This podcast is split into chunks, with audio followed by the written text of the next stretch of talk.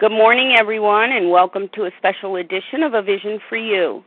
Today is Sunday, November 26, 2017. The share IDs for Friday, November 24th are the following. For the 7 a.m. Eastern Big Book Study, 10709. And for the 10 a.m. Eastern Big Book Study, 10711. This morning, A Vision for You presents the impossible story of the Big Book that saved so many. The book Alcoholics Anonymous, lovingly referred to as the Big Book, is one of the most influential books and best selling books of all time, having sold over 30 million copies. In fact, in 2012, the Library of Congress designated it as one of the 88 books that shaped America. The text of the first 164 pages of Alcoholics Anonymous, unchanged since they first came off the press in 1939, evolved from a process of furious debate and wise compromise a group of ex problem drinkers decided upon a book in which they could tell other alcoholics the very good news. The almost 100 recovered alcoholics inscribed in it the essence of their experience. It was the product of thousands of hours of discussion. It truly represented the collective voice, faith, heart, and conscience of those who pioneered the first four years of AA. It's not a book of theory or philosophy. It offers a clear, step by step approach for recovery. In fact, the first 164 pages have been left untouched because no one has been able to improve on the program of recovery found in the Big Book. Today, the Big Book textbook has been translated into 70 language, helping millions of men and women throughout the world and in all walks of life find a new life and a new freedom.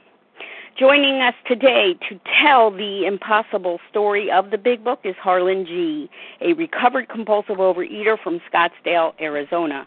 Harlan is a magnificent messenger and a loyal servant of Overeaters Anonymous. Welcome to you, Harlan. Thank you very much, Leah, and thank you for making this fabulous special edition possible. I'm honored to be here. I'm Harlan G., and as Leah told you, I'm a recovered compulsive overeater, and I live in Scottsdale, Arizona. I'm alive today because of the story that we're going to examine this morning. And today would be the 122nd birthday of my hero and my messenger, Bill Wilson. Bill Wilson was born on November the 26th, 1895, so he'd be 122 years old today. And Bill Wilson is credited as being the major author of the big book, but I really believe he was the chief scribe because it's always been my belief that the book was written by a power greater than us. Let's go back to 1937. Alcoholics Anonymous uh, started really in on the June the 10th, 1935. It hadn't broken away from the Oxford group just yet. That wasn't to come until 39. But Alcoholics Anonymous was in its infancy at this time. And Bill Wilson and Dr. Bob, in the summer of 1937, were sitting in Akron, Ohio, in the living room of Dr. Bob Smith's house on Ardmore Street in Akron. And they were counting noses of who was sober in both New York and Akron. And at that time, they had come up with about 40 people that had achieved sobriety. And they started to ponder how the message could best be carried to people beyond what they already had. And they made a decision that they needed to do three things. Akron City Hospital was getting more and more upset with the alcoholics being in their wards, taking up spaces for people with broken legs or sick kidneys or whatever it is. And Akron City Hospital was making life a little bit difficult for a doctor to admit an alcoholic. And so the first thing that they decided to do in 1937 was they decided that they needed a chain of hospitals. They needed a chain of drug of, of drunk tanks. Bill was from Wall Street and he saw the effectiveness of chain drugstores, chain uh, supermarkets, chain hardware stores, and what have you. And he believed in his heart that a chain of drunk tanks would be just what the doctor ordered.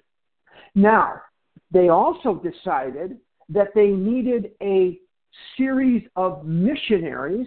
Now, Dr. Bob was going to be the chief doctor of these drunk tanks, and Bill Wilson was going to be the chief missionary that would carry this message of recovery hither and yon. They were going to go to Los Angeles and San Diego and Chicago and Keokuk and Oklahoma, what have you, and they were going to carry this message. And Bill was going to be in charge of the message carrying missionaries. And third, last but not least, they decided in the summer of 1937 that a book was necessary to codify this message. Because up until now, what was happening was Joe over here, he would get sober, so everybody would follow Joe. And then Mike over here, he would get sober, so they would follow Mike. And then, you know, wh- what whoever was the latest, greatest uh, method of getting sober, that's who they would follow. And it was a word of mouth program that was getting jarbled and distorted. You know, when you're a little kid, you play telephone, uh, it gets jarbled and distorted. And so they decided that they needed to write a book that would codify this message. Bill was in Akron, and they got in touch with T. Henry and Clarice Williams, whose home they met in many times because this was a big uh, Oxford group meeting place, was the home of T. Henry and Clarice Williams. And in 1937, the summer of 37, Bill Wilson and Dr. Bob gathered together for the purpose of meeting about these things in the home of T. Henry Williams, 18 Oxford Group members. And Bill Wilson gets up because he was the promoter, and he says to these 18 gathered people, some alcoholics, some not, that they needed a series of drunk tanks, they needed a series of uh, missionaries, and they needed a book. Well, they needed money to do these things. You can't just have a book and hospitals and missionaries and so on and so forth. And the one thing that Bill Wilson was very surprised at was they weren't real keen on the missionaries. They said, This is not good. And they weren't real keen on the series of drunk tanks. And they weren't real keen on the book. And this shocked Bill.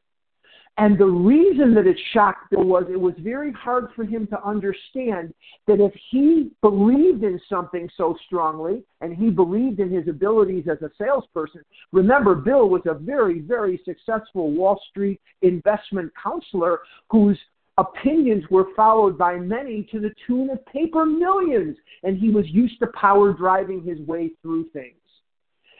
They said to him, they're going to take a vote, and they took a vote, and winning by about two was the idea of the book. Well, Bill wasn't going to hear this. He wanted the drunk tanks. He wanted the hospital, uh, the missionaries. He wanted the book. But they said to him in Akron, you better get back to New York and raise this money because the people in Akron said, hey, the people in New York got all the money. So Bill Wilson goes back to New York and he contacts some of his people that he knew from his Wall Street days. And he's contacting person after person after person, and he's telling them about this magnificent idea that is going to raise an awareness of alcoholism and to to have this cure for alcoholism, this remedy for alcoholism, and he gets the stony stare from each and every one of them. They're not even the slightest bit interested. And Bill is in a state where he just can't believe that this idea isn't catching fire. Bill's brother in law was one of the very, very few people besides Lois that stuck with him through everything. Remember in Bill's story, it says, My brother in law is a physician, and through him and my mother, I was placed in a nationally known hospital. Well, this brother in law is Dr. Leonard Strong. And Dr. Leonard Strong was married to Bill's sister, Dorothy, and he had his medical offices in Poughkeepsie, New York. And Bill decides that he's going to take a ride on the train up to Poughkeepsie to see Leonard, and he goes up there to see Leonard Strong, and Leonard sees him, and between patients, he sits down with Bill and he says this. Now I'm going to say this twice because this is how this is how tenuous, this is how shaky this thing came together. Now let's take a look at what Leonard says. I knew a girl from grade school, and I think she had an uncle that was tied in to the Rockefellers. Let me say that again so you can absorb it. I knew a girl in grade school, and I think she had an uncle that was tied in with the Rockefellers. Pretty tenuous. He says to Bill, Would you like me to give him a call? Well, Bill says, Rockefellers, sure, give them a call. So Leonard calls up the offices of the Rockefeller, the Rockefeller offices up at 30 Rockefeller Plaza in New York City. And to the phone comes a man who is as gentle and benign a Christian gentleman as there is on planet Earth. And his name is Willard Richardson and Willard Richardson comes to the phone. And after Len identifies himself, he says to Len, Why, Len, where have you been all these years? And Len says to Willard Richardson, My brother in law has a cure for alcoholism. Now, let's remember something that I didn't say. We're talking about John D. Rockefeller. John D. Rockefeller was called Junior. He was a very adamant opponent of drinking and supported prohibition. He didn't like drinking. He was a religious man. He did not drink. He didn't think others should drink either. Willard Richardson is perhaps JD's closest friend and he works at the Rockefeller Foundation, and he works for the Rockefellers, and he is in New York, and he says to Leonard and he says to Bill, Why don't you guys come down here and we'll talk? Willard Richardson receives Bill Wilson at 30 Rockefeller Plaza on the 58th floor, and they talk.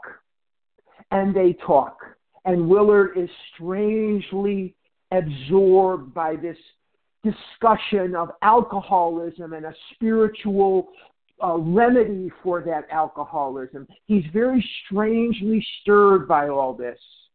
And Willard Richardson says, Mr. Wilson, or Bill, if I can call you that, he says, Would you like to meet with me? I would love you to meet with some of my very good friends who are very close to the Rockefellers, who I want you to meet. And these people are very influential, and let's see what they think of this idea. So Bill Wilson says, Absolutely, no problem. Let's do this.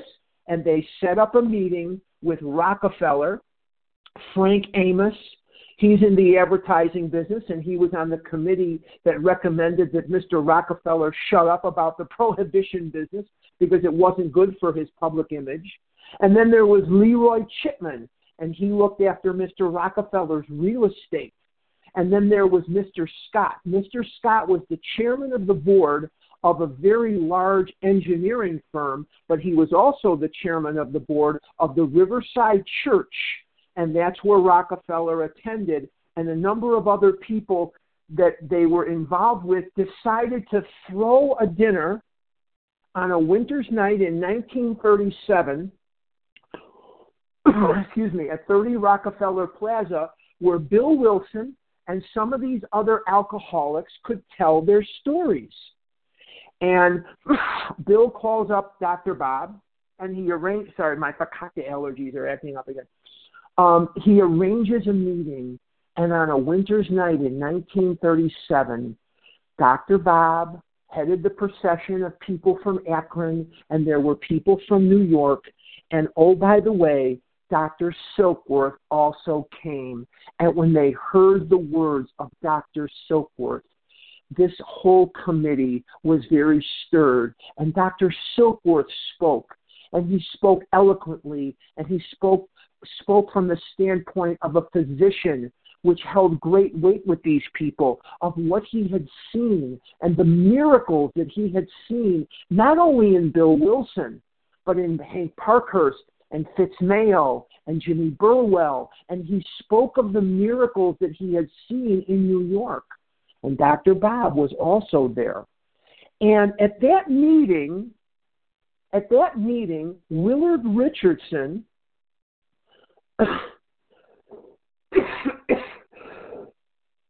excuse me, was sitting next to Mr. Scott, and Mr. Scott gets up in front of the entire meeting and he says to the meeting, Gentlemen, up to this point, this has been a work of goodwill only. No plan, no property, no paid people, just one person carrying the good news to the next. Isn't that true? And they said, Yes. It may not be that this is where the great power of this society lies, now, if we subsidize it, it might alter its whole character. We will do what we can. We're gathered for that. But he says, won't money ruin this thing? And that's when the alcoholics froze because they wanted the money that these guys could provide. There was billions of dollars in that room. Billions of dollars in the 1930s was like trillions of dollars now. And they're backed up to all this money and they can't believe what they're hearing. But Frank Amos, who was one of the other people that was on this committee, he says, I would like to check this out. I would really like to check this out. So they agreed that he could check it out. That was fine but they felt that he would get a better picture of it in Akron rather than New York because in Akron there were more sober people. So Frank Amos goes out to Akron in 1937 at his own expense and he checks out what's going on in those Oxford groupers that were drunks getting sober in the Oxford group. He checks out Dr. Bob, and he finds out that people tell him that Dr. Bob is a wonderful, wonderful guy, but that he's drunk, that he's a drunk, but lately he's been sober. And the drunks out there are trying to put the muscle on Frank Amos for $50,000. And the reason that they want $50,000 is they figure this is a good way to get the book started, the chain of drunk tanks, they haven't let that go, and the uh, missionaries. The missionaries, the drunk tanks, they could clear up the mortgage on Dr. Smith's house and they could, you know, get themselves going for about $50,000. Now, Frank Amos goes back to New York and he files his report with Willard Richardson. Willard Richardson brings the report into J.D. Rockefeller. J.D. Rockefeller calls in Willard Richardson after a couple of hours. And he says to Willard Richardson, I am not going to be the one to spoil this thing. I'm just not going to be the one to spoil this thing with money. And he says, This is going to ruin it. And he says, But I will do, I will put $5,000 in the Riverside Church Treasury and these guys can draw upon it as they see fit. Well, $3,000 of that money went to Dr. Bob to clear up the mortgage on his house because even though he was sober, he was a surgeon. And a lot of people don't want to be carved up by an alcoholic surgeon. They're just funny that way. And the other $2,000 went to Bill Wilson to clean up because this was 37. Now, Lois is still in the department store working. Bill is not employed, and the drunks at 182 Clinton Street are eating the Wilsons out of house and home. And the Wilsons are in trouble. So Bill had $2,000. Dr. Bob had $3,000. But that was a long way from starting the string of drunk tanks and the uh, book project and the missionaries. And they figured, what in the name are we going to do? And they had some more meetings with Amos Richardson, Scott, and Chipman. And these fellows stuck with them. And they suggested that in sort of like like the Rockefeller Foundation, that they too needed to start a foundation of these alcoholics where con- contributions could come in and decisions could be made. And Bill Wilson figures, hmm, I would like it to be a foundation like the Rockefellers so that it was wealthy. So they formed the Alcoholic Foundation, not the Alcoholics Foundation, apostrophe S, but the Alcoholic Foundation. I'm not sure if the foundation was alcoholic or what, but they drew up the charter, and on the charter, they wanted it to be four non alcoholics and three alcoholics. They didn't want the alcoholics to be in the majority because they felt that would not be a good position for them to be in. And the lawyer comes in and he's starting to draw up the charter and he says to Bill Wilson, Now, what is the difference between an alcoholic and a non alcoholic? And Bill at that time didn't know what to tell the guy. And so one of the other alcoholics speaks up and he says, Well, sir, he says an alcoholic is someone who can't drink, and the non alcoholic is someone who can drink. So Dr. Bob, he went on the um, foundation, and there were a couple more, and the four non alcoholics were Leonard Strong, Willard Richardson, I believe Dr. Silkworth, and I believe Frank Chipman was on the was were the four non alcoholics on the alcoholic in the alcoholic foundation. And this, so now we've got the book project, which is kind of moving foreword. In 37, there were two chapters of the book written by Bill in late 1937. He wrote his own story, which we know today as Bill's story, page 1 through 16, and he wrote the what we would call it the forward to the first edition in those days, in that time, it was just the introduction. They didn't know there was going to be other editions. They couldn't see, you know, that far into the future. So it wasn't called the foreword to the first edition at that time. I believe it was just called the preface. And in 19, now we're going into 1938. We've got two chapters of a book written Bill's story and the preface. Okay, now we're going into 1938 and Bill is trying to solicit funds from anybody he can get his hands on. And he's soliciting the rich, and the foundation is soliciting these people. And these people that are wealthy, that the Rockefellers turn them on to, not just Chipman and Amos and, and Richardson and uh, these guys, but these other people that were there, the bankers that were associated with Rockefeller, the real estate people that were associated with Rockefeller. And Bill Wilson is trying to solicit them, and they didn't get one thin dime. Praise God. Praise God. And 1938 is coming, and the book project is doesn't have any money, but they're starting to formulate what they're going to put into the book. And they start writing some chapters. Now, the chapters are being written this way. They would triple Ruth Haack, Hank Parkhurst, who I haven't mentioned yet. Hank Parkhurst was a power driver, 10 times the energy of Bill Wilson. Bill Wilson was a promoter. Hank Parkhurst was a promoter extraordinaire. He had thick red hair, and he would he worked with Bill. Uh, they were going to start an automobile polish business that failed. But anyway, they're at 17 Williams Street in Newark, New Jersey. So when we had our convention for Vision and we were in Newark, that is actually the city where most of the big book was written was in Newark, New Jersey, 17 williams Street. So anyway, they've got Ruth Haack doing the typing, and what she's doing is she's typing the book triple space. And she's triple spacing the book. And so what happens then is they would send they would do three copies. They would use carbon paper. Anybody old enough to remember carbon paper? Okay, I see a few hands on the phone here. Great.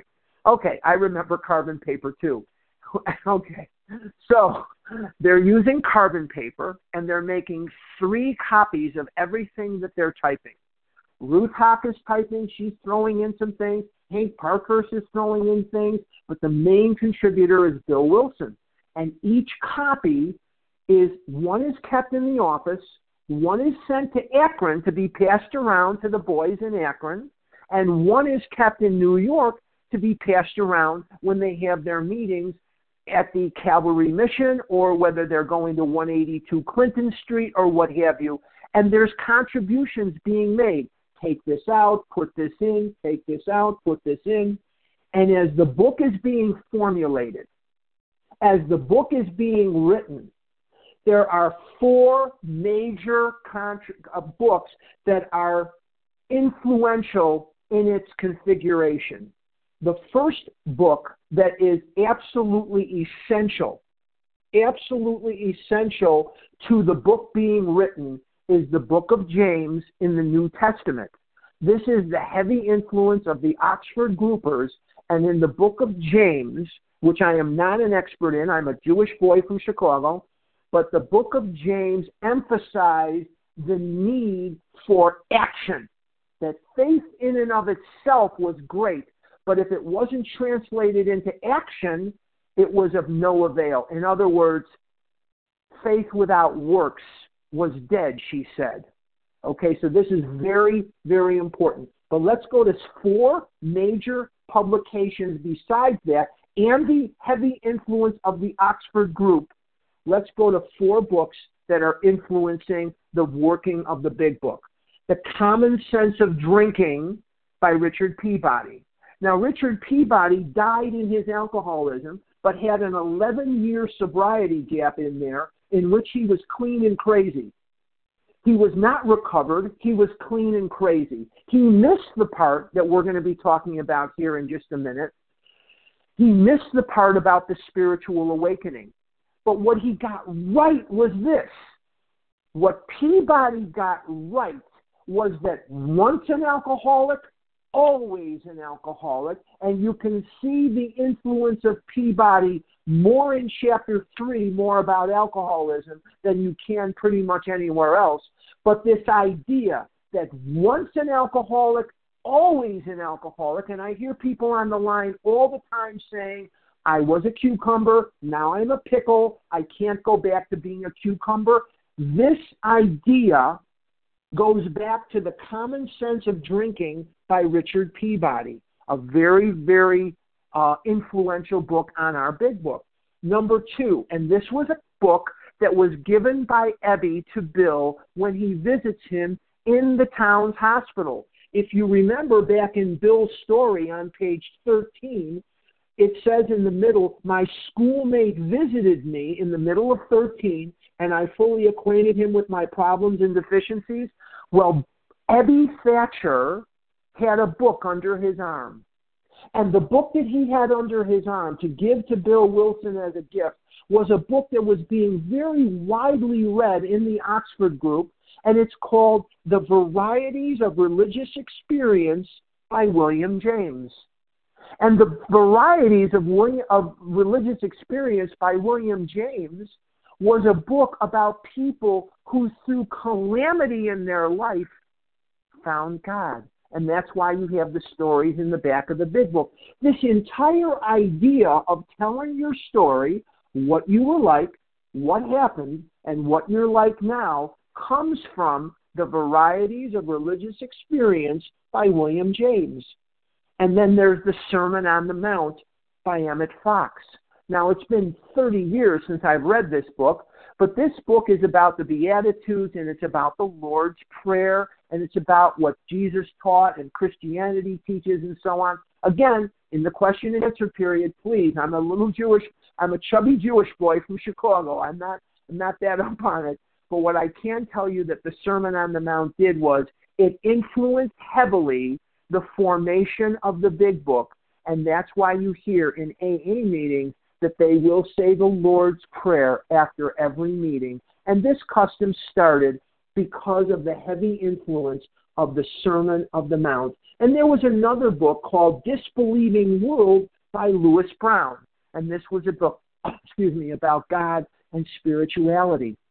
Now, as the chapters are being written, there's a couple of things that need to be brought out here because they are integral. I don't know how to tell you how vital these things are without saying that without these ideals, we wouldn't have a program. Let's look at the doctor's opinion.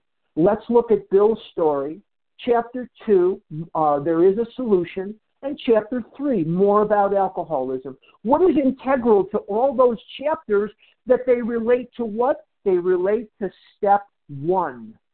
All of those chapters that I mentioned relate to step 1.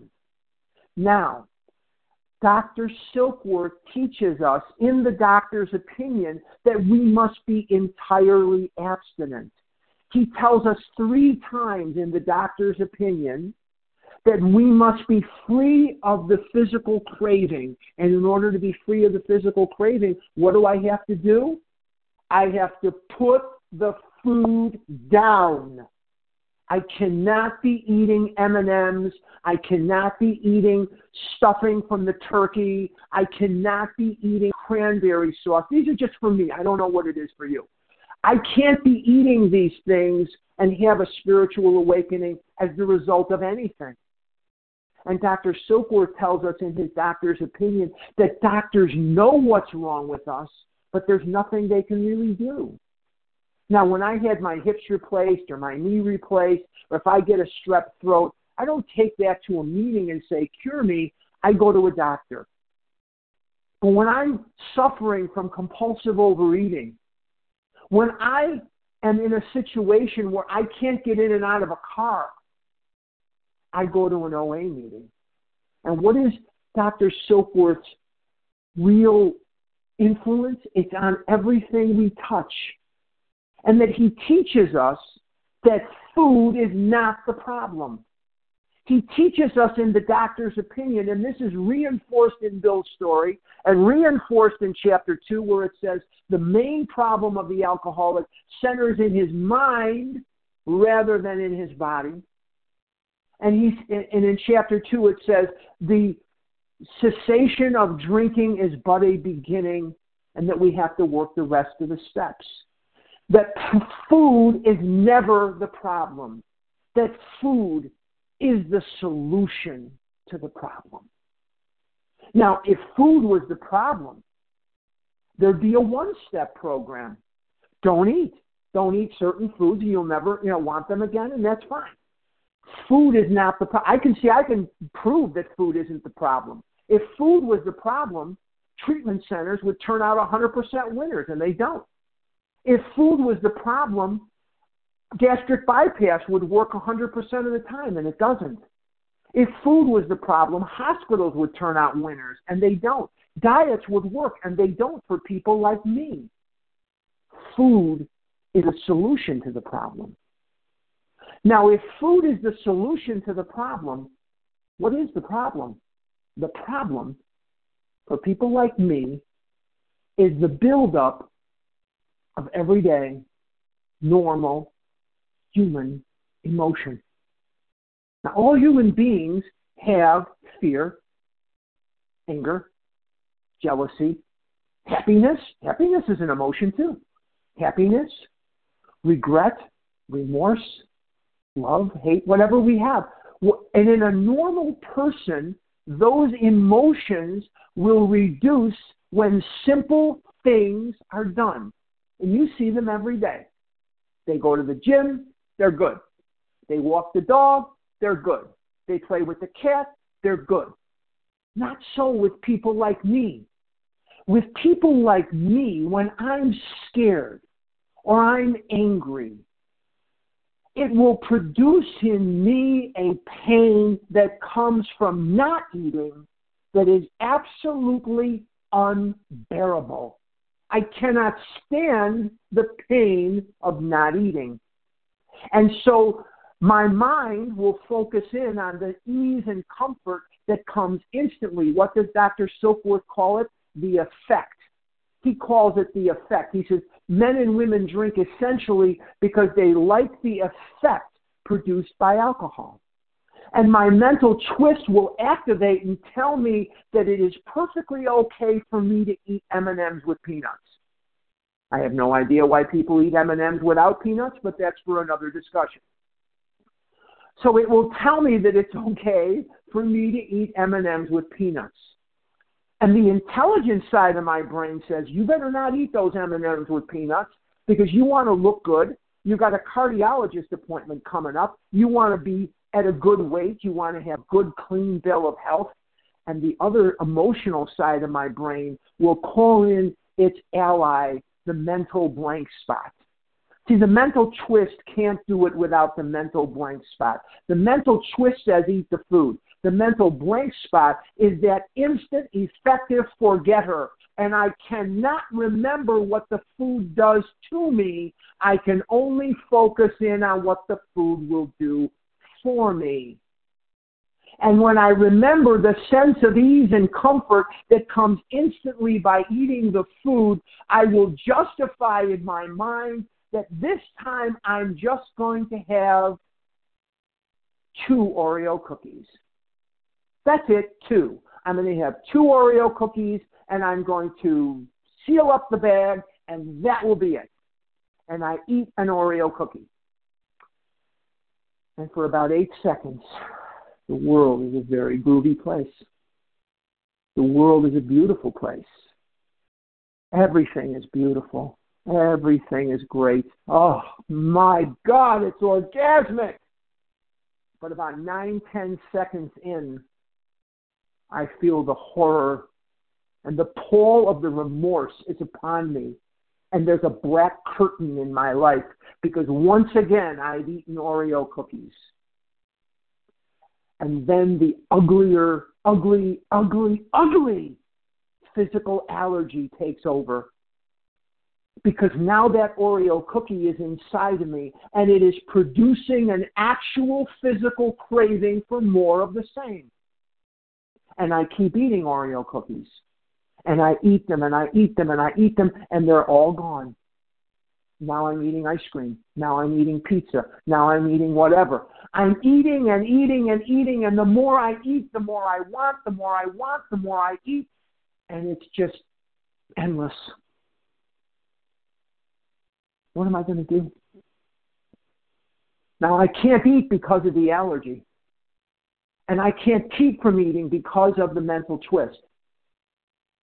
So, what am I going to do? Well, the process of bringing a power greater than myself into this equation is simply called recovery. And that's what this is all about, Charlie Brown. This is about substituting the effect of the food for the effect of the spiritual awakening. And the book is formulated to point me in the direction that I am powerless over food, my life is unmanageable, and only a spiritual awakening will help me. Now, where does this idea? Now, we get the problem in the book from Dr. Silkworth, don't we? Dr. Silkworth our great medical benefactor, teaches me about what the problem is. And Dr. Silkworth twice told Bill Wilson when he was hospitalized at the Towns hospital what the problem was. And Bill, on the second hospitalization, says, I fared forth in high hope for three or four months. The goose hung high. Goose hung high means times were good. A goose is a symbol of prosperity. So this was it self knowledge, but it was not for the frightful day came when I drank once more. Now, where does this idea in the book come from? Where does this idea of the spiritual awakening come from? It comes from the Oxford group. Now, let's take a look at the history a little bit here of step two. We're not going to go into the history of every one of the steps, it's not necessary. But we are going to go into the history of step two here because it is not only crucial to the book, but it is crucial to our way of life. Let's go to Rhode Island in our minds. And in Rhode Island, we find Rowland Hazard the fourth, the third. Rowland Hazard is a wealthy industrialist. He is an American businessman of great wealth. His family was in this country for centuries, and they owned a company called Burlington Mills. And if you've ever walked on carpeting in your life, chances are you've walked on carpeting that his family had something to do with. They were also major stockholders in another company that is traded on the New York Stock Exchange even today, and that company is called Allied Chemical. And Rowland was a wealthy boy, but he was a drunk. Oy vey, was he drunk. And Rowland wanted to show his mother one last time that he could get sober. And he had himself sequestered on a Caribbean island. And on this Caribbean island, the quartermaster was ordered not to bring him liquor. And he didn't. And for one year, Rowland stayed sober on the island. He couldn't get any liquor, there was none there. He stays sober. He gets off the island, he's drunk within within no time at all because when he got off the island, he figured he was cured. He hadn't had a drink in a year. He figured he can drink now, so he comes to Florida and he's drinking and drunk. Rowland wanted a solution. Now, in its infancy, in its infancy was the art, not the science, but the art of psychiatry. There were alienists prior to this. There were other people who, you know, dabbled in this. But the art of psychiatry in the early 30s was in its infancy. And he sought out, remember, money was no object for Rowland. He sought out the services of the most preeminent psychiatrist in the world, Dr. Freud. And Dr. Freud, who also celebrates the same, celebrated the same holidays as me, Dr. Freud wasn't taking on any new patients. Excuse me, my cocktail allergies again. Anyway, Freud wasn't taking on any new patients. So Rowland says to Freud's people, Who's the number two man? And they said, That's Dr. Adler. And he goes to Adler, and Adler says, No soap. I ain't got no room for you. And he says to Adler and his people, Who's the number three guy? And they point him to Switzerland. And in Switzerland, Rowland goes under the care of Dr. Carl Jung. And Dr. Jung psychoanalyzes Rowland late 1930 to late 1931. Rowland is being psychoanalyzed by Dr. Jung. And Dr. Jung and him are talking, and Jung says, I think you're depressed, or I think you've got phlebas or the drevis, or you've got, you know, whatever you've got. Um, and Rowland, after one year, Dr. Jung says, Well, my boy, it looks like you're ready to go home. Rowland goes to Paris, and while in Paris, he meets up, not deliberately, by accident, with two vacationing people married to each other who happen to be very, very dear friends with Rowland's parents.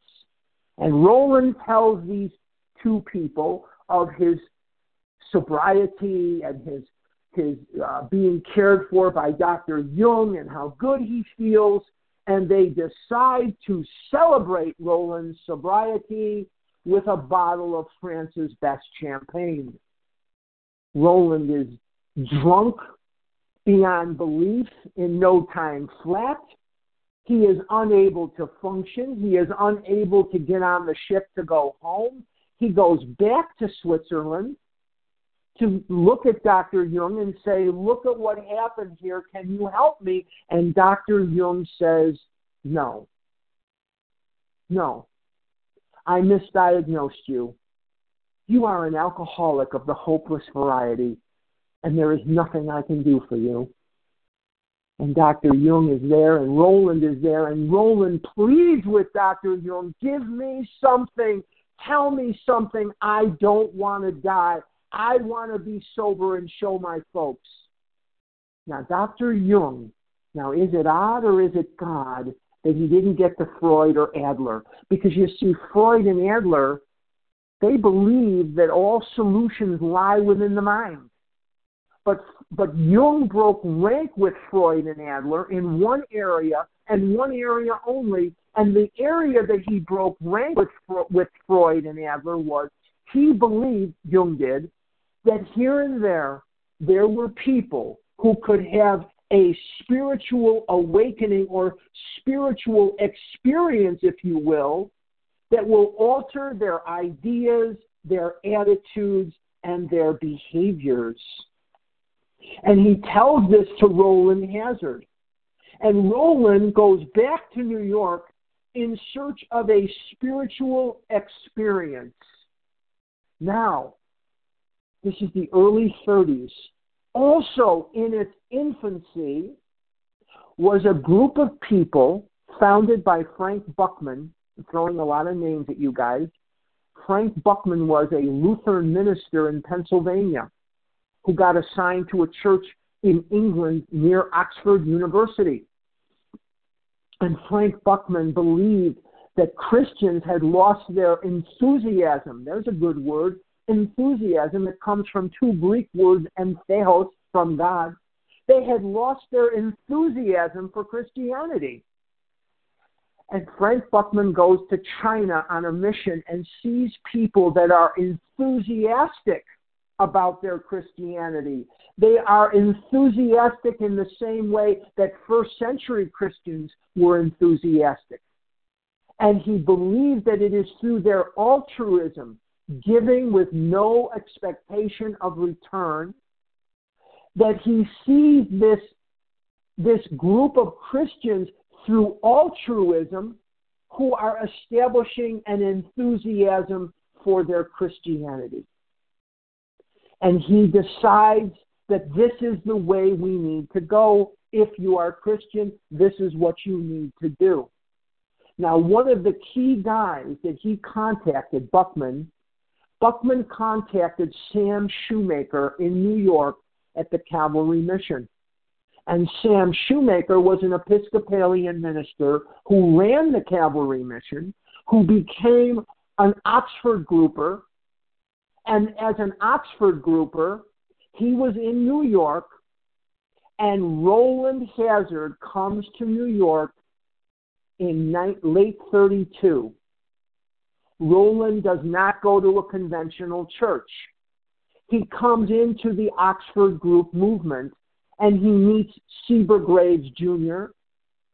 and he meets another guy named Shep Cornell, and they are drunks who are staying sober through the six step program of the Oxford Group movement. Now, they don't know the problem. They don't know the physical allergy. They don't know the twist of the mind. But they are doing the six step program of the Oxford Group movement, which is complete deflation. Number two, dependence and guidance from a higher power. Number three, moral inventory. Number four, confession. Number five, restitution. And number six, continued work with other alcoholics. But that wasn't continued work with other alcoholics at that time. It was continuing to tell other people, in other words, give testimony to other people who might come into the Oxford group movement of what God had done for them. So instead of continued work with other alcoholics, it was give testimony to other Christians. And there were the four absolutes of the Oxford group movement that one must be absolute, have absolute honesty, absolute purity, absolute unselfishness, and absolute love. And the most monks were having trouble saying anything but absolutely plastered. Now, let's go for just a second to Albany, New York. Let's leave Rowland and Cebra Graves and Sam Shoemaker and Shep Cornell. Let's leave them in New York City, and let's go to Albany, New York in our minds.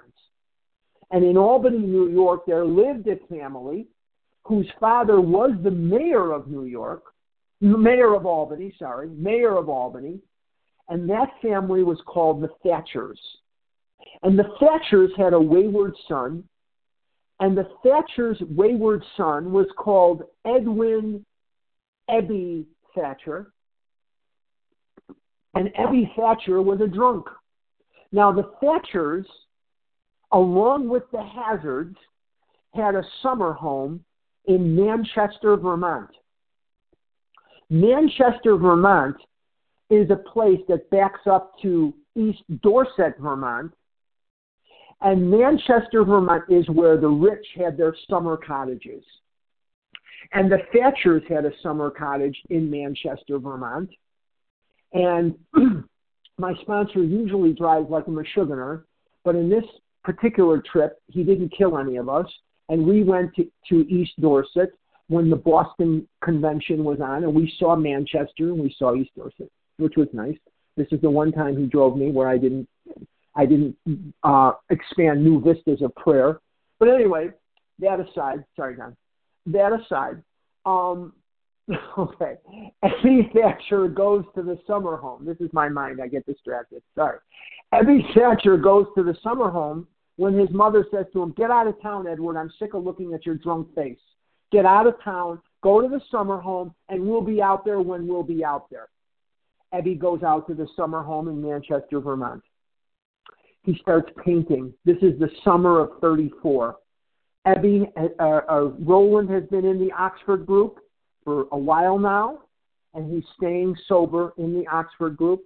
But Ebby, in the summer of 1934, is out in Manchester, Vermont, painting a wall and some pigeons land on the gutter.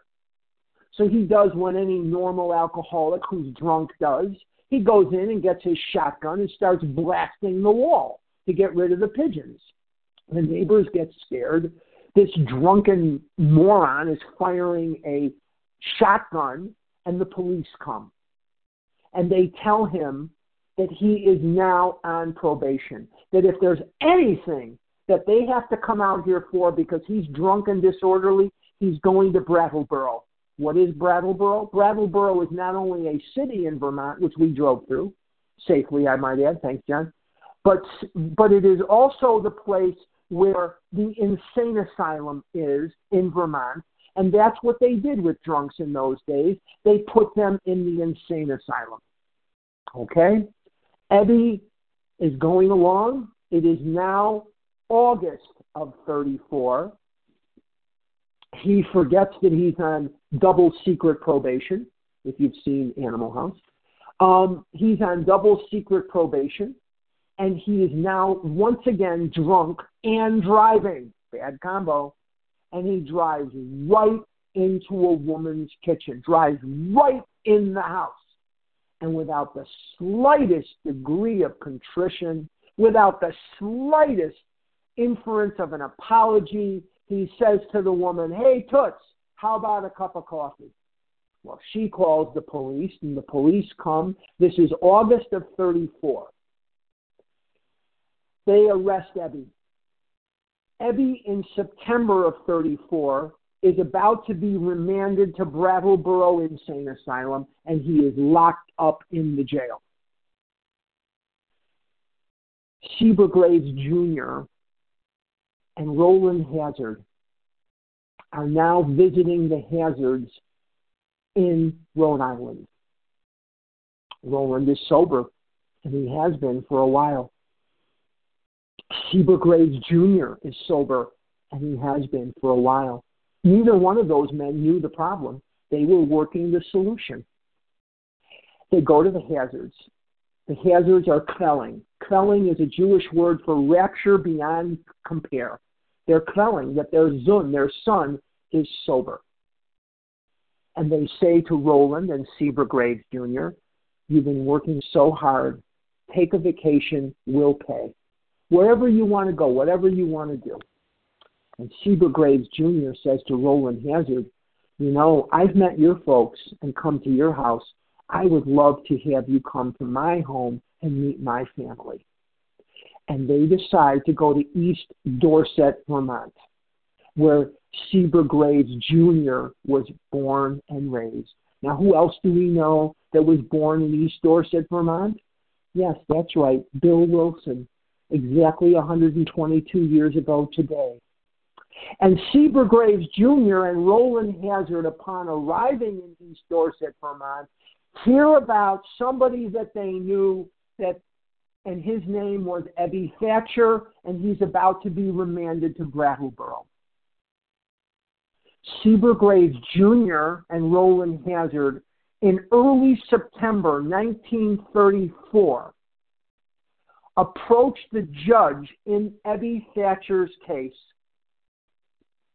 to get him released to their care so they can take him down to the Oxford Group in New York and try to sober him up.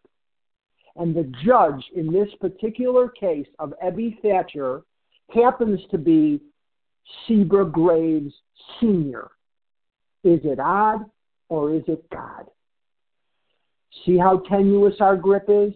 The judge in Ebby's case was Cebra's father. Ebby is brought before the judge in September of 34.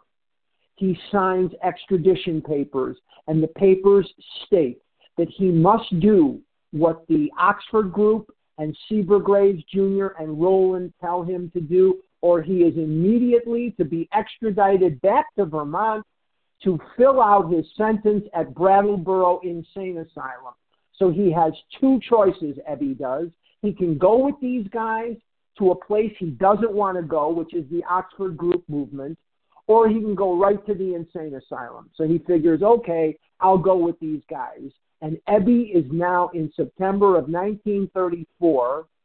He is sober from September to October, and October to November, two months. And in October, excuse me, in November of 34, they say to Ebby, You now must go give testimony. And he says, What's that? And they say, Go tell other people what God did for you, and maybe they'll come into the Oxford group. And he says, I don't want to go give testimony. That's embarrassing. And they said, You don't have to. You could go to the insane asylum in Brattleboro. And Ebby says, You know, I think I'll go give some testimony. And he goes and he thinks and he thinks and he thinks. Who can he give testimony in New York City to where he won't embarrass himself? This is 1934. This is before Bill was sober, and he comes up with Bill Wilson's name in his head. And Bill and Ebby did a lot of drinking back in Vermont together. They were good friends. And that is where we get step two the spiritual awakening. That is the origin of how the solution came into the book into the program and into our lives. So we get step one from Dr. Silkworth. The problem is Dr. Silkworth, and the solution we get from the Oxford Group movement, and that is so much of our book. That is so much our book. Now, let's go back if we can. Now, Leah, I'm going to run over just a little bit. I'll try to wrap this up as quickly as I can, but I am going to run over just a bissel. Now, in, this, in, in 1938, everybody's sober, except maybe Ebby. Everybody's sober, maybe not Rowland, but everybody's sober, and this is now 1938. And Frank Amos was one of those guys on the board, and he was one of those guys that was friends with Rockefeller and friends with Willard Richardson. And he says to Bill Wilson after he sees Bill trying to raise this money and he can't raise a dime, he says to Bill Wilson, You know, Bill, you've got some chapters written in your book. Why don't you go down to Harper's, which is a publisher, and see an old friend of mine named Gene Exman? Gene Exman, E X M A N. He wasn't part of the X Men in the comic books. He was X Men, E X M A N. And he, he runs Harper's. Why don't you go down and see if he'll be interested in publishing your book? And they go down there and Exman sees some of the chapters that are written and he says to Bill, Do you think you could write a, a whole book like this? And Bill says, Yes, yes, I can. And they offer Bill $1,500 $1,500 as the primary author of the book. And they seem very interested. Now, Hank Parkhurst has a very big part in all this, and he says to Bill Wilson, wait a minute. These guys smell something. Don't you sign anything with them. If they're willing to give you fifteen hundred bucks, there's got to be millions in this thing, Hank says. And he says to Bill, Don't you think, honestly, that if this is our book, that we shouldn't control it? That we shouldn't be the publishers of the book? And they start a company without even incorporating it with nothing.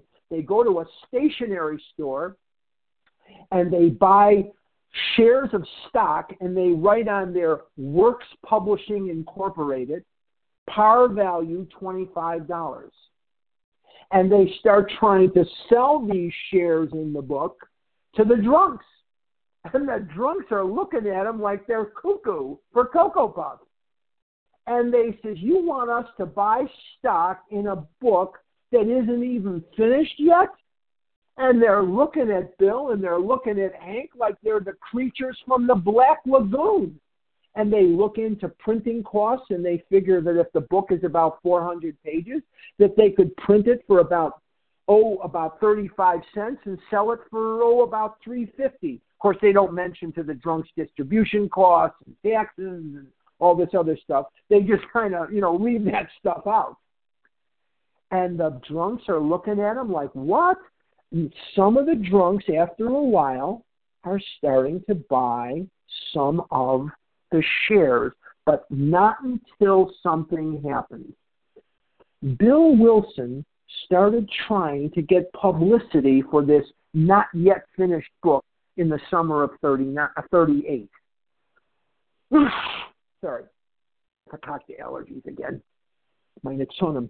But anyway, so Bill goes up to uh, Kenneth Payne, who is one of the guys at the Reader's Digest. They go up there to Pleasantville, uh, New York, and um, he says, now we're friends with the Rockefellers and Harry Emerson Fosdick. You know, he reviewed what we have so far, and you know, we're traveling in very good company right now. How about a plug from the Reader's Digest? And this guy, Kenneth Payne, who was one of the managing editors there, he says to Bill Wilson, this looks good.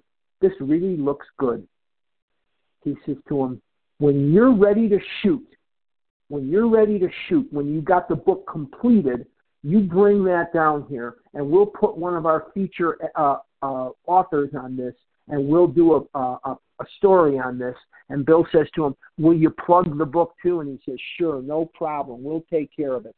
Now, the Reader's Digest in those days had a readership of about 12 million people. This is major, just major, that Kenneth Payne says to Bill Wilson, We are definitely interested in the book, and I'm sure that this would be fantastic. I'm sure this would be great. They go back to the drunks, and some of the shares are now starting to sell. Well, comes to be chapter 5 and he's got to put something down. He's got to write chapter 5. And this is where the big fight really intensified. He puts down chapter 5. He's got to put down the steps. He didn't intend to write 12 of them, but he liked the fact that there were 12 of them. 12 was a significant biblical number. 12 was a number that really worked for Bill. He didn't set out to write 12 steps. He set out to close some of the loopholes that were there in the six step program that the drunks were jumping through. And he was laying in bed one night at 182 Clinton Street that we just, some of us visited when we were in Newark. We went over to Brooklyn Heights and visited Bill's house at 182 Clinton Street. Very, very moving experience. And he writes chapter 5 and it was as if the pencil took on a life of its own. He was laying in bed and he wrote chapter 5 in about 20 minutes, one of the greatest pieces of spiritual literature inside one of the greatest pieces of spiritual literature that the world has ever seen. And he writes it. And he brings it to the meeting, and the fight was on. What do you mean changing the program? What do you mean? What the heck is this? Uh, what the what in the world are you doing here? Six steps has always been fine up until now. What do you have 12 steps for now? You've got these guys on their knees. Stand them up. What, too much God. The, the Akron people wanted more God. The New York people wanted no God. They wanted a psychological book, which had never helped anybody. If the psychological approach had helped them, then they would all would have been cured years ago. They had been to every loony bin in the place. And so the fight was on. And Bill it was more like an umpire. And the Akron people and the New York people were slugging it out. And the situation was getting out of hand. And finally, finally, Bill says, Stop. Either I'm going to finish this book or you guys can finish the book.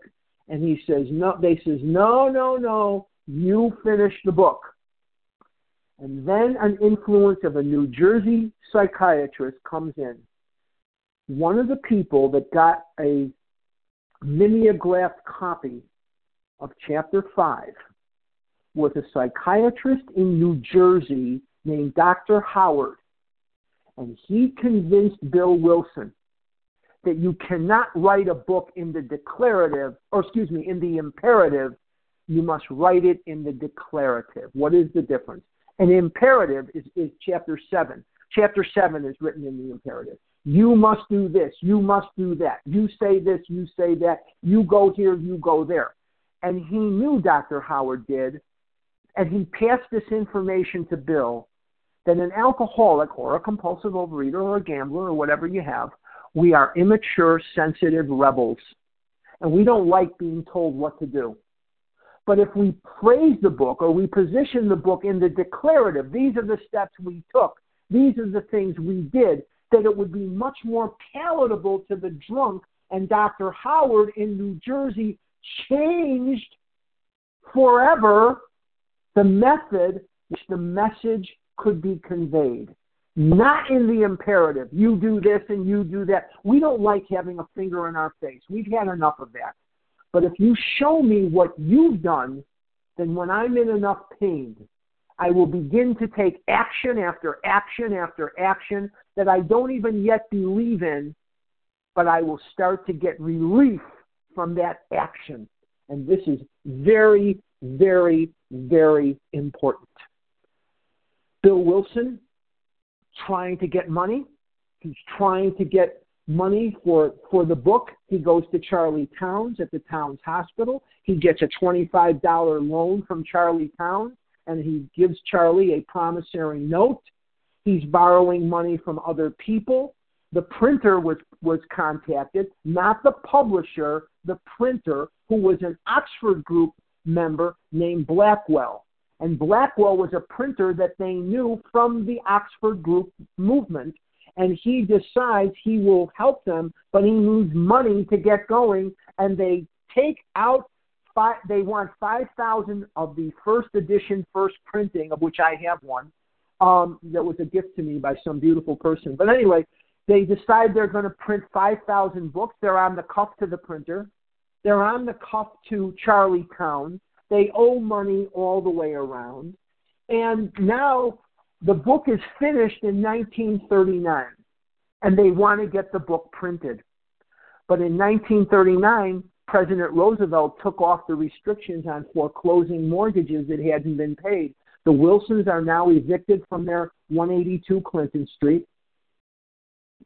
They've got the book in hock. They can't pay the printer.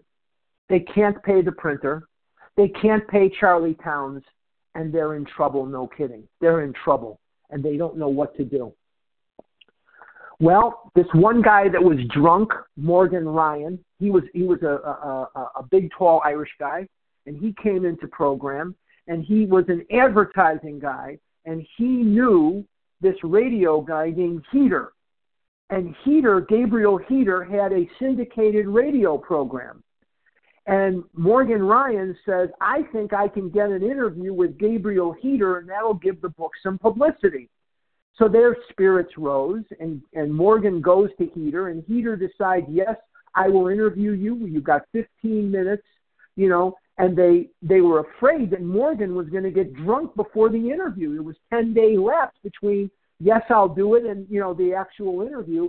So what they did was they they ponied up for a room at the downtown athletic club in New York City and they paid another guy to stay with with Morgan. What Morgan didn't realize is this guy had one job: make sure Ryan doesn't get drunk. So before the interview with Gabriel Heatter, Hank Parker says we need to do a mass postcard mailing to every doctor east of the Rocky Mountains. And they do that, and they're spending money that they don't have.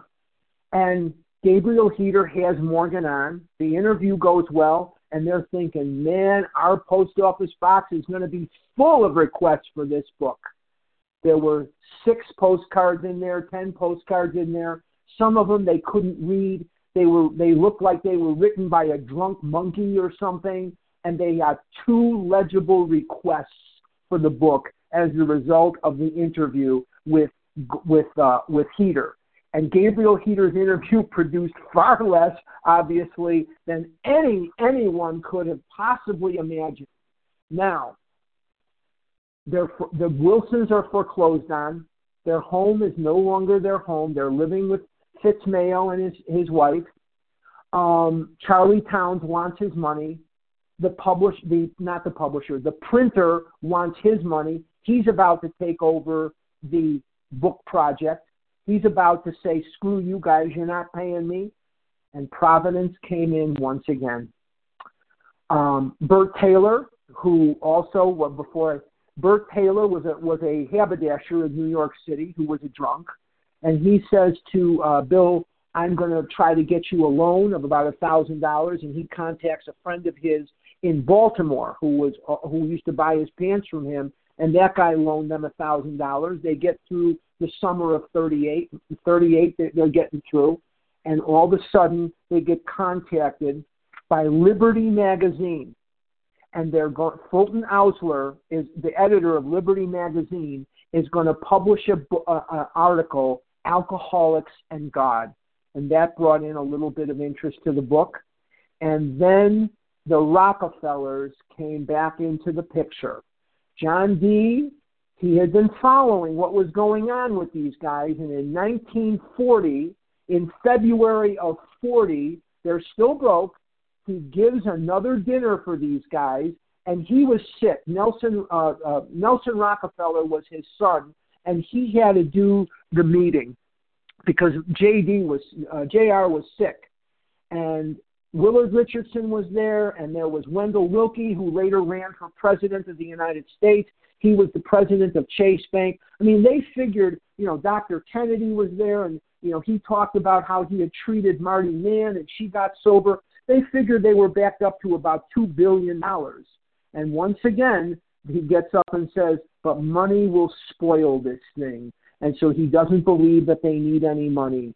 Well, what they did was they solicited people from that in 1940, 1939, 1940 for four or five years. They got a few thousand dollars from these people that were at that meeting. But John D. Rockefeller bought from them several hundred books. He bought 400 books from them, and they gave it to him for a buck a piece.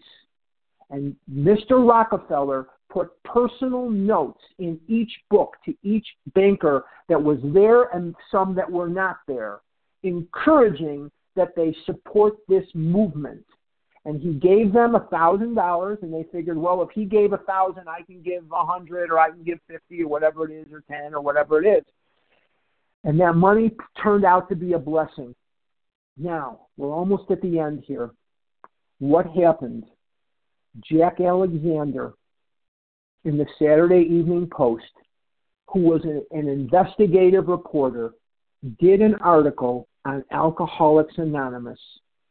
And in, the, in, in that article, and because of the positive publicity from an investigative reporter who was trying to find something wrong with Alcoholics Anonymous, and the book started taking hold, and the group started sending in their money, Alcoholics Anonymous became a national institution. It is through providence that the Rockefellers did not give them money. It is through God and His providence that it came together as it did. And Alcoholics Anonymous is to this day the only organization that was given money by the Rockefellers and their friends where every dime was paid back. And we no longer accept outside donations. And this book that we hold so dear in our hands and in our hearts, that we refer to, came about as a result of calamity and strife and suffering and fear. They didn't know what was going to happen. Everything almost went down the toilet, but it didn't because God, in His infinite wisdom, wanted it to be so. And the Yiddish word of the day is bashert. Bashert is usually a word that we use when a man or woman or whatever, two women, two men, when they meet somebody that is their true love. We say it's bashert. It was meant to be. The book is bashert. It was meant to be. And with that, Leah, I'm done. I'll pass. Thank you. Thank you, Harlan, for this magnificent telling of the riveting and impossible and miraculous story of the Big Book. Thank you so very much. The share ID for this morning's presentation is 10714. That's 10,714. Harlan's contact information will be offered at the conclusion of the recording, so stay tuned for that. And we'll now transition to a question and answer segment to see if anyone has any questions regarding what was uh, shared this morning, the history of the Big Book. Star one to unmute if you have a question. And of course, announce your name with the first initial of your last name as well, please. Judith R. T. Did I hear Judith R? Yes. Okay, Nancy and H. Nancy H. Lori Robin Q. Robin P. Robin B. There was somebody T as in T. Robin I, P as in Palmer. Okay. Lori Okay. T. Lori T. Excellent. Okay, so that's a good group. Let's start with Judith R. Then we'll go to Lori T. Please, Judith R. Thank you, Leah. Thank you, Harlan. Um, my question is, Harlan and all the vision for you, when are you going to come to Va- Brattleboro, Vermont and see the Brattleboro retreat as it is now? well, we were passing through, and my um, my dear friend and sponsor, uh, I think he envisions himself as an Indianapolis 500 um driver. So we were going through there at about, uh, I would say, roughly 150 miles an hour. No, I'm kidding. He was actually very good that he was he was actually driving very well that day. Um, I really we didn't have time, honestly. It was the time when the Boston convention was going, and we took a side trip, and we went to East Dorset, and we went to Bill's grave, Lois's grave, and uh, we saw a bunch of the Wilsons where they're buried, and uh, Leonard Strong is buried there too. It was very very moving. And anybody that hasn't seen that, get your tuchus up there to East Dorset, Vermont. Get your tuchus over to Clinton Street, 182 Clinton Street, and get your tuchus to Stepping Stones. Stepping Stones is a very moving, moving, moving trip that you take up there and you go into their home. But we just didn't have the time to really explore. But I think we had lunch somewhere. I wish Jen was on the line. No, anyway, that's okay. I think we had lunch someplace right near Brattleboro. I think that we did. So I think we experienced anyway breathing their air. So okay, sorry about that. Thank you. Thanks, Judith. Lori T. Your turn. Gosh, thank you so much. That was I'm going to listen to that again as soon as, as soon as it's done. That was just riveting, and it brought up a number of um, interesting questions I have. So I, hope you, I hope you can enlighten me on these just based on on what you think. So, one, I was curious about what you think because I don't know about the history. of why I'm still enriched. What did you think about um, the number three psych, psychiatrist or psychologist um, having so so he didn't identify him on the first visit that he was the hopeless variety. It took him a year of treatment, and then he goes out and gets drunk, and then he says that. And uh, my question is, do you think again it, was the odd God thing that he didn't recognize on, if I get the name right, Ebby's first arrival that he was hopeless? It seems to me Rowland. that a guy, oh Rowland, Rowland's thank you. first arrival, yeah. Um, it seems to me that a psychiatrist of that degree of specialization and regard would have recognized that initially. That was one thing. The second thing I wanted to ask was when you said that that um, Bill had this uh, thing to, to go with 12 steps. And so my question is, were the people that were recovered prior to that only using six steps, and then Bill kind of dissected them into 12, or were they? and Did he kind of extract those from the six, or had people been doing the 12 and they'd only been calling them six? And then my last and final question was, I think I heard somewhere that this Ebby actually relapsed, and what was his demise? This um, I'll take I'll him? take them in reverse order. I'll take the questions in reverse order. Ebby got drunk and got sober, got drunk and got sober, and he lived a lot of his life at the end in Dallas, Texas. He died sober in Ballston Spa, New York, and uh, Bill went out of his way to make Ebby know that he loved him, and he always identified Ebby as his sponsor. But Ebby did get drunk and get sober, get drunk and get sober. Uh, the second question I forgot. What about Carl Jung identifying Rowland as an alcoholic? I don't think Dr. Jung was very familiar with alcoholism. It was not something that he studied. It was not something that he really recognized in, in Rowland. But then when Rowland came back after being in Paris, he said to him, You're an alcoholic, you're hopeless. What was your other question?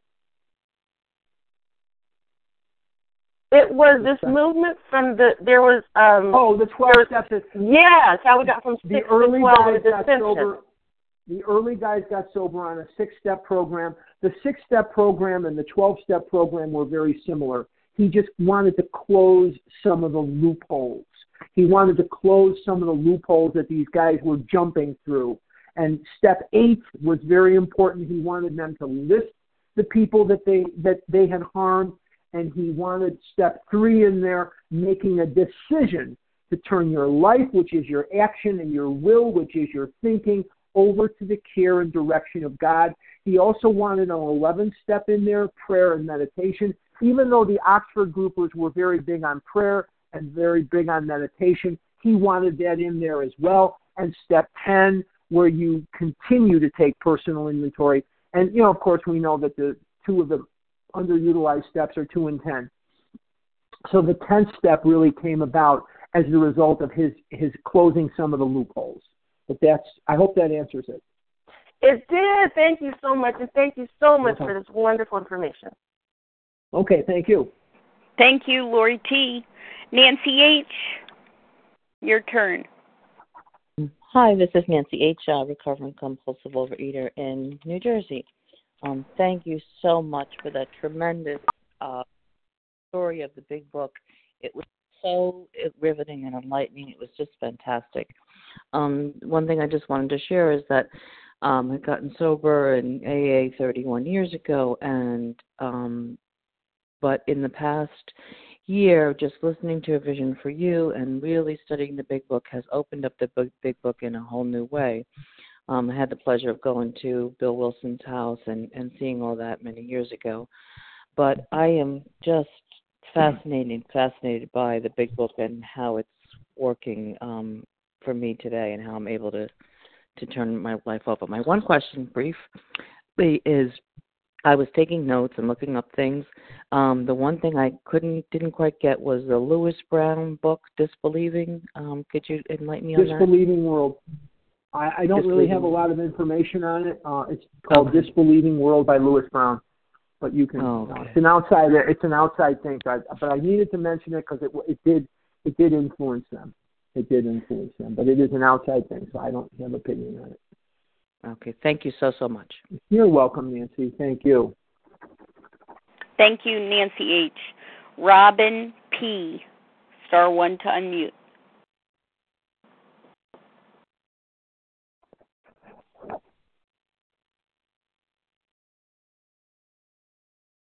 Hi, this is Robin P. I'm a grateful recovered compulsive overeater um, in Los Angeles, and thank you so much. Oh my goodness.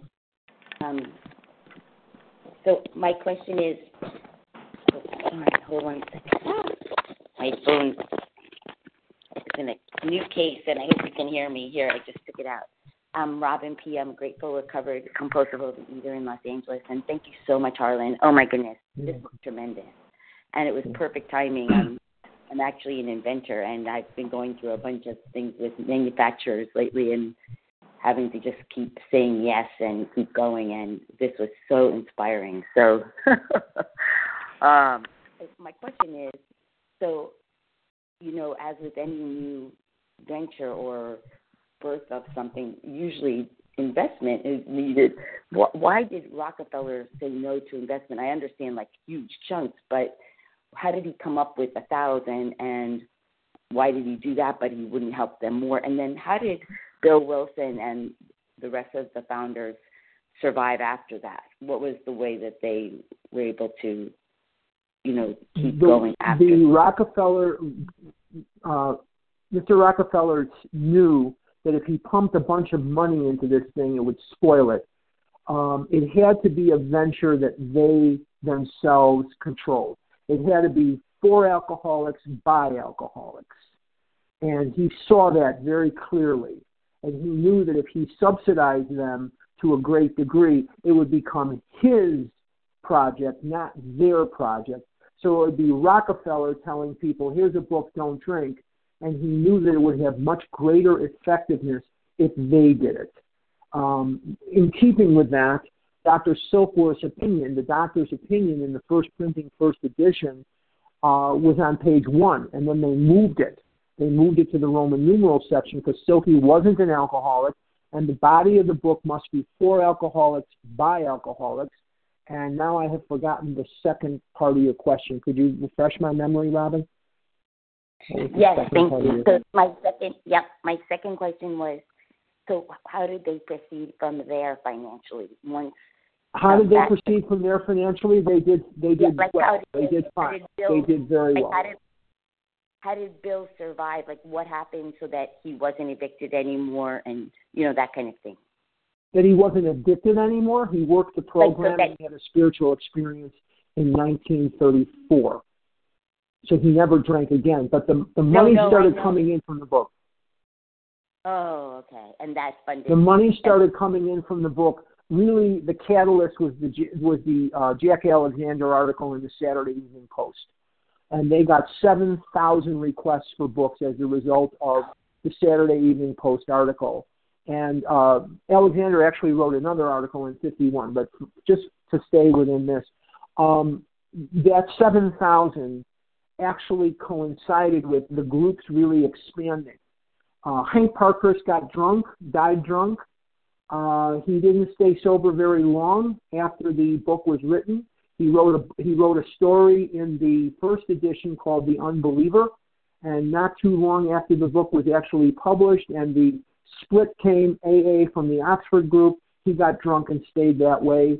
Um, Bill Wilson did fine. He died in 1971, January 24th, 1971, in Miami, Florida. Dr. Bob lived the rest of his life um, liquor free and died in 1950, November of 50, in, in Akron, Ohio. And people came in, got drunk, got sober, got drunk, got sober. But the main the main players in the AA picture, with the exception of Ebby, uh, stayed sober. They stayed sober. I Thank hope that you. answers it, Robin. Thank you. No problem. Thanks, Robin. Jody EQ. Did you have a question this morning? Star one to unmute.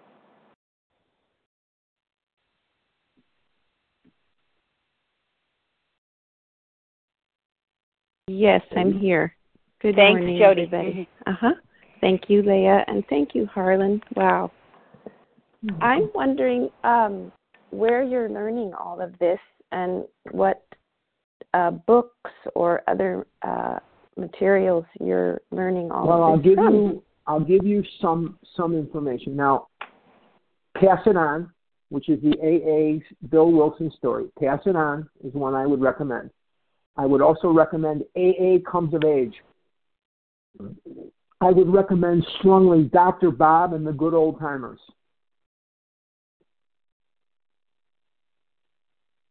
There are other biographies of Bill Wilson that I would recommend to you. I'm not going to name them as they are outside enterprises, outside issues. But go to your web or go to your bookstore. There are biographies of Bill, and they are helpful. And there is a major source of information here on the internet. I study this constantly. It's a passion of mine. I'm very passionate about this. These people saved my life. and I never met them. Never can't even thank them. Um, but they saved my life. Another book that I would definitely recommend to you is Roseanne's book called Beyond Our Wildest Dreams. The book about Leah hasn't been written yet, but I'm going to try to get in on that as an author. But um, I would be, recommend strongly Beyond Our Wildest Dreams by Roseanne S. And you can see the growth and the strife of early OA. January 19th, 1960 uh, was the first meeting. But I would recommend those books, and I would recommend that you peruse. Um, we have a store here called Gifts-Anon, and peruse those kind of places, and you'll find a wealth of material a wealth of material there. But I would start with what I told you. Okay, so AA comes of age and AA comes other? of age, pass it on, Dr. Bob and the good old timers. Um, what else did I tell you? Um, And I would just just go online or go to a bookstore. There are other biographies of Bill and histories of Mhm. AA. Read them all and read Okay. Beyond Our Wildest Dreams by Roseanne S. Okay. Thank you so much, Harlan, for You're your welcome. passion. There are also books on the early history of the Oxford Group movement, and I'm not going to recommend them in specifics, but I would I would definitely look into those because that tells you where we come from. It'll talk to you about um, Sam Shoemaker. He had a tremendous influence on the Big Book.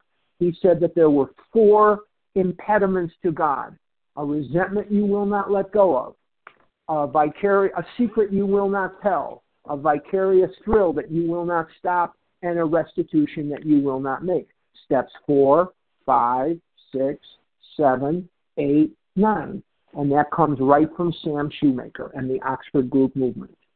So these are things that you, if you want to study, I would start there. Thanks, Jody. Okay. Thank you, Harlan.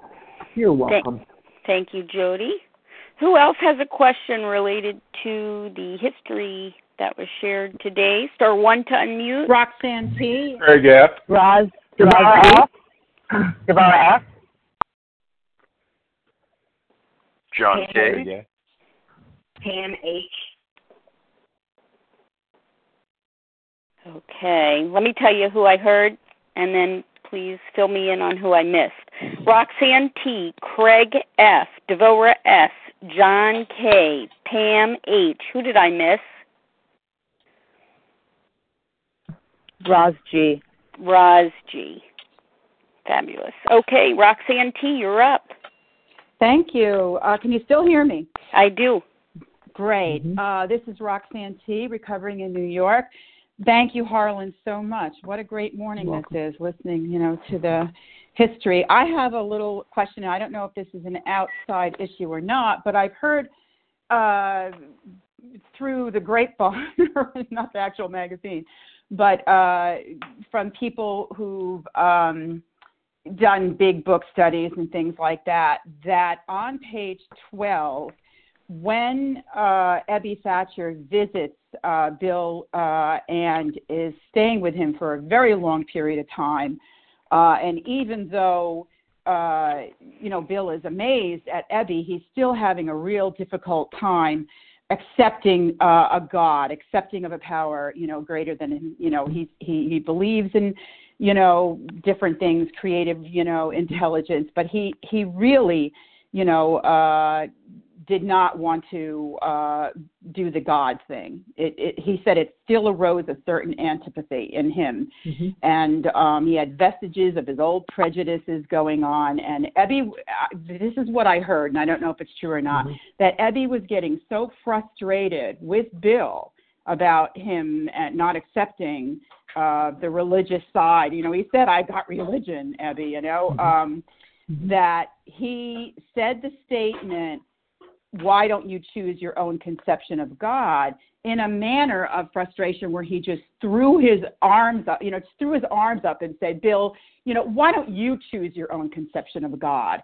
And that the Oxford Society never would have schooled Ebby to do such a thing. They were very Christian based. They were, you know, they had their way. They they believed in God, you know. Um, Mhm. and that you know a lot of people say this was you know God's way of opening this up to everyone by Ebby Mhm. making that statement. Why don't you choose your own conception of God? But I was told it was said out of frustration because he wasn't getting anywhere with Bill at the time. And my question is, do you have any experience with that? Have you heard that? Uh, do you No. feel that's true? I have not heard that there was a lot of frustration between the two of them. No, they loved Okay. each other very much. They were old friends. They were in they were in school together in East Dorset. Um, they knew each other well. They had done a lot of drinking together. And I wasn't there, so I couldn't tell you. But I did sit at the kitchen table when I went to Stepping Stones. We all did actually. Um, but we were at the kitchen table that they originally did this at. Um, but I had not heard that there was a lot of frustration. There may have been. I don't know. I wasn't there, obviously. But um, I had never heard that, so I don't know. I can't really speak to that. Thank you. Yeah, Thank Thanks. you, Roxanne. I'm sorry I couldn't be more helpful. I'm sorry. You were Thank- helpful. Thanks. Thanks, Roxanne. Craig F., your turn. Star one to unmute, Craig. Thank you, Leah, and thank you, Harlan, very much for this, my friend. Okay. Um, Thank you. uh, this uh, your your your presentation and this history it it kind of illuminated. Uh, you can see the formulation of, of the traditions, and I wondered if you could talk a little bit about when and how those got kind of codified and codified and and formalized, and how that came out of the big book, or however. The, Uh, thank you, Craig. That's a good question. The traditions really started getting introduced to the fellowship in 1945 in Grapevine Magazine. Grapevine Magazine is the monthly publication of AA, exactly like our Lifeline magazine is. And Bill and Bob knew that they could not forever be the governing forces of AA. Bob was getting sick. He had cancer. He died in 1950. But they were pondering some things in the aftermath of this book history. And somebody said to Bill and Bob, You better be careful, or we're going to go the way of the Washingtonians. The Washingtonians were a group of people in 1840 that were formed to get drunks sober. And the Washingtonians got mired in the three P's property, politics, and prestige. And they faded off the scene. They endorsed outside enterprises. They had Washingtonians who believed that there should be no slavery, and they would go and they would say, "Don't, don't, you, you know, abolish slavery." And then they'd have other Washingtonians that would say, "We want uh, this or we want that law passed." And so they faded off the scene very quickly because they got embroiled in outside enterprises. And the Washingtonians served as a cautionary tale for the AAs who learned about what was going on with them. And so the, the traditions really began getting introduced to the fellowship in 1945. And in 1950, at the Cleveland Convention, they were ratified and they were they became part of what we do. And then in 51 and 52, the 12 and 12 was written, came out in 53, the AA 12 and 12, not the OA. The OA, there was no OA yet. OA wasn't even formed until 1960.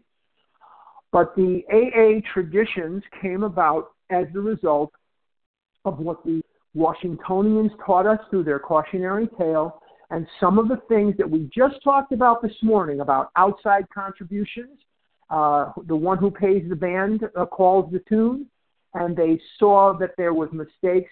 And these traditions are vital to our survival. Incidentally, one of the most beautiful sources of information on the tradition is in OA, the OA 12 and 12. I'm not real big on their, uh, you know, some of their stuff in the front part of the book, but in the back of the book in the traditions, there's some really good information. But that's really how it came about.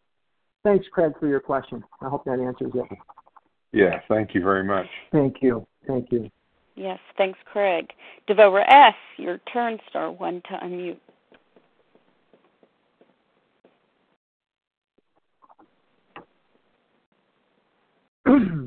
Devora? Devora S., star one to unmute.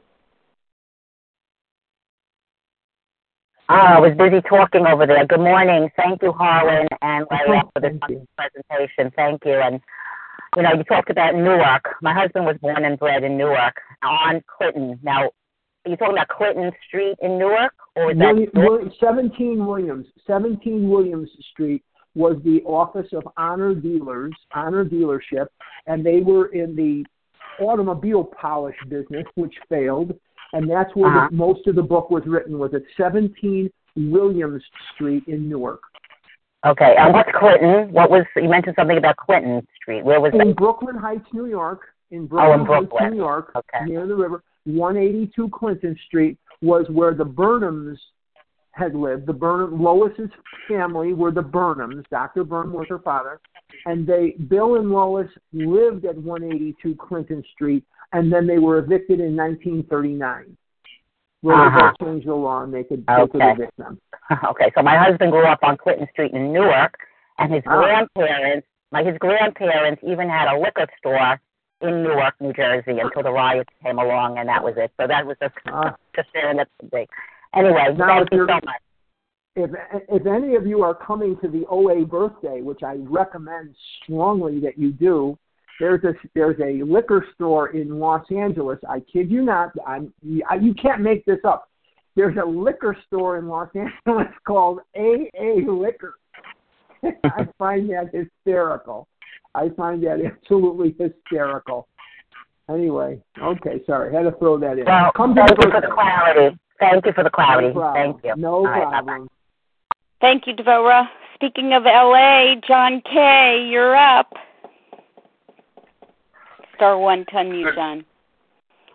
Good morning. This is John Kiernan, recovered compulsive overeater, driving None of at 110 miles an hour down the highway. Well, should I tell Uh, the story or not? I don't know. No, you can tell a story. Let me uh, first. My first. I have two questions. Two questions for you. You mentioned Okay. Dr. Howard. Was he part Yeah. of that famous medical group, Dr. Howard, Dr. Fine, Dr. Howard? I think he was. Yes, I think he was. And also, you mentioned in Newark. I wanted to make sure I understood. Did Eddie have the gravy stain on the left side of his shirt or on the right side of his shirt? None of your funny stuff. He had it on the right side. He was right handed Okay. gravy fell down on the right side. oh, and and I I actually loved your whole thing. And uh, uh, just to clarify, we had lunch in Manchester, uh, Vermont, and uh, I'll Okay. shut up and let you share whatever nasty stories you want to tell. Okay, John was driving me in Los Angeles, and we went past. He had to show me this place called Randy's Donuts. Not that we stopped for donuts. Take it easy. We didn't stop for donuts, but he wanted to show this to me because it's in a lot of television shows and a lot of movies and stuff like that. He makes a U-turn right in front of a Los Angeles policeman. Get the ticket. Anyway, I'm sorry. I had to throw that in there. Okay, I'm sorry. All right, next. Sorry.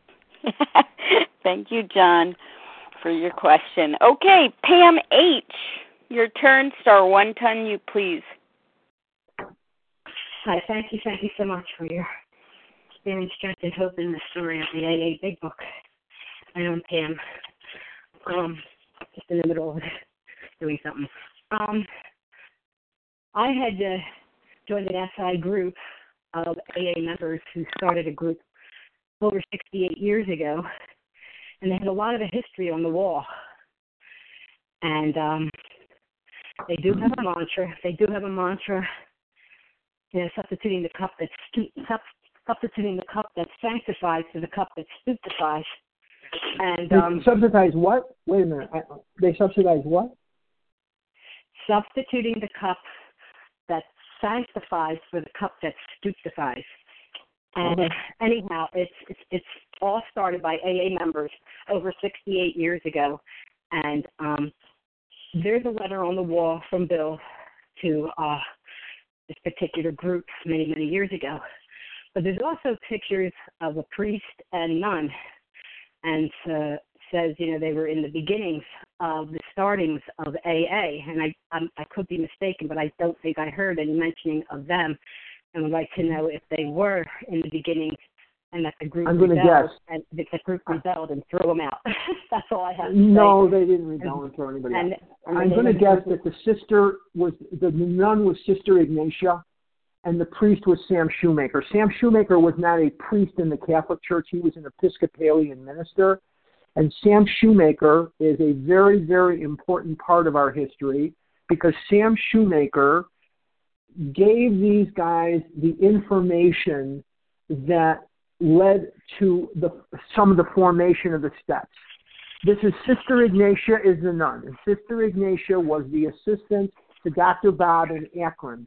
And Sister Ignatia, if it wasn't for her care and it wasn't for her hard work, I don't know that we would that we would be here today. Sam Shoemaker is the is the guy in the he's not really a priest he's an episcopal minister but it looks very similar i can understand yeah i can understand why you think it's a priest he taught the boys that there were four impediments to god a resentment that you will not let go of step four a secret that you will not tell step five a vicarious thrill stealing lying cheating gossiping that you will not stop step six and seven and a restitution. They didn't use verbiage in the Oxford group like amends. Their verbiage was restitution.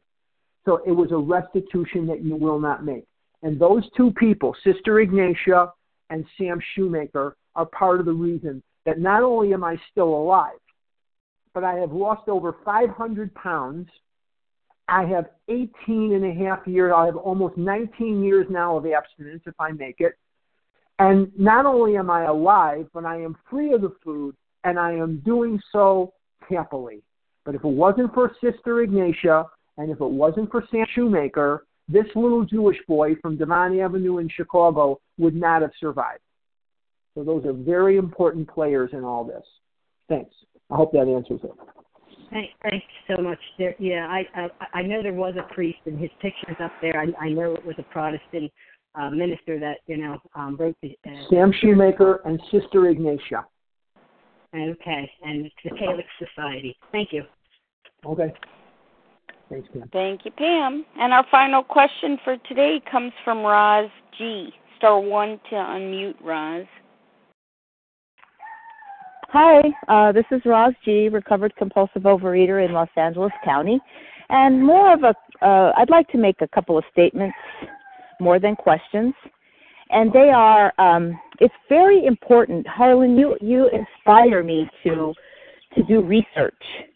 I think it's very important that some of us who, you know, like history, like to do research and report it, to keep um, the tradition, uh, to keep these, um, uh, for the lack of a better word, stories going, so that um, people who are uh, comp- that rise up to be compulsive overeaters in the future have us to be able to tell these magnificent historical accounts of how the big book was was was made. So I want to thank you for that inspiration because every time you mention a book, I get one.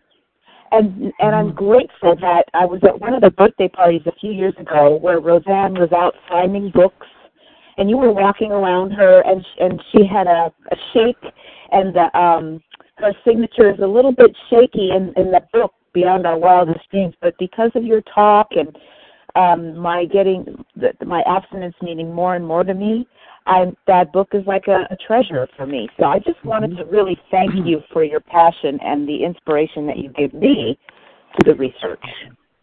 You're welcome. Thank you Roz. Yes, thank you, Roz. Thanks to everyone who asked questions, and thank you, Harlan, for that passion, for your inspiration, and for your continued excellence as a messenger in Overeaters Anonymous. We appreciate you very much. Let's close from page 164. Our book is meant to be suggestive only. We realize we know only a little. God will constantly disclose more to you and to us. Ask Him in your morning meditation what you can do each day for the man who is still sick. The answers will come if your own house is in order. But obviously, you cannot transmit something you haven't got. See to it that your relationship with Him is right, and great events will come to pass for you and countless others. This is the great fact for us.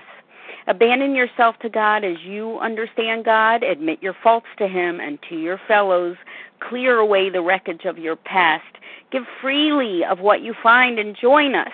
We shall be with you in the fellowship of the Spirit, and you will surely meet some of us as you trudge the road of happy destiny. May God bless you and keep you until then.